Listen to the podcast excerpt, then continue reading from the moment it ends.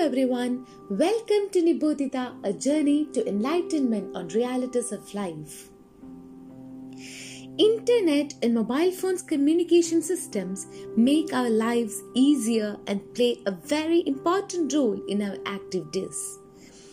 It is unfortunate that they have been poisoned and destroyed by being used to abuse others. Today, we are going to speak about one of the negative aspect of social media and it is social media bullying or cyberbullying. To talk about this topic, we have Riya Shaji, fourth semester social work student from Vimala College Thrissur with us. Let us listen to her words. Hi friends, as we all know, the social media become an inevitable part of every individual. During this COVID-19 lockdown, the people become more active in these social networking sites and also it increases rate of bullies in social media. With the development of technologies, more and more people choose virtual communication to real interaction. It is faster and easier, and there is no need in overcoming your shyness to be popular. Along with these advantages, excessive use of social media is causing bullying among teenagers. Facebook and other social media platforms have brought communication across the world to a whole new level. Today, the world becomes smaller by technology and it also causes new problems. No doubt, technology has a lot of benefits.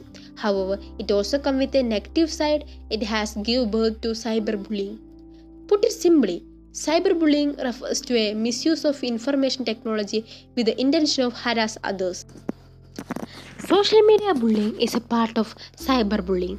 It means using any form of social media, whether Facebook, Twitter, Instagram, Snapchat, or anything else, to intimidate or harm others. Anything that would be considered bullying if it were done in person is most definitely cyberbullying and social media bullying. Unfortunately, this type of bullying occurs in a completely anonymous way and plays that make it harder to report and harder to stop. Still, legislation is out there to protect people from social media bullying and also social media sites are banning the behavior as well. There are five type of bullying. The first one is harassment. It involves the bully sending offensive and malicious messages to an individual or a group and is often repeated multiple times. Cyberstalking is one form of harassment that involves continual threatening and rude messages and can lead to physical harassment in the real offline world. The second one is flaming.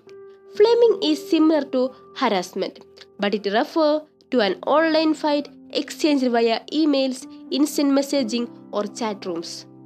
It is a type of public bullying that often direct harsh languages or images to a specific person.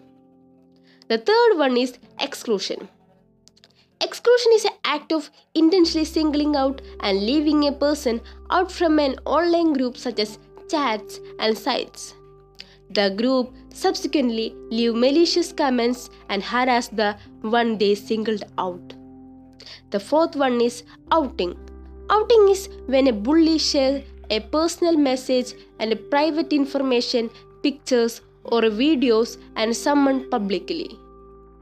A person is outed when his information has disseminated throughout the internet.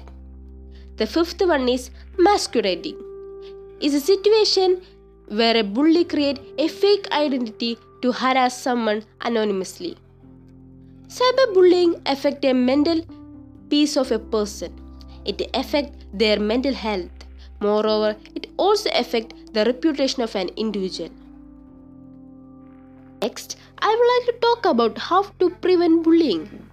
You can help stop online bullying in the following ways. Don't contribute to online bullying even if your friends encourage you to do it. Don't encourage bullies by liking or sharing their comments or posts. Don't spread all rumors online. Don't forward mean messages. Defend other people when they are being bullied. Block and report harassers. Teens have been bullied or harassed online, and similar share says it's a major problem in their age. At the same time, teachers, social media companies, and politicians are failing at addressing these issues. Bullying has become very common nowadays. It includes action to manipulate, harass, and defame any person. These hostile actions are seriously damaging and can affect anyone easily and gravely. They take place on social media, public forum, and other online websites. A cyberbully is not necessarily a stranger. It may also be someone you know. We may prevent cyberbullying by limiting the information we share online. In addition, we must make children aware of the forms of cyberbullying and its consequences. Bullying through internet and mobile phones cannot really be stopped, then the next best way to deal with it is to make ourselves immune to it. Thank you, Ria Shaji, for spending your valuable time to share your views regarding the topic social media bullying. And thank you all for listening to our podcast.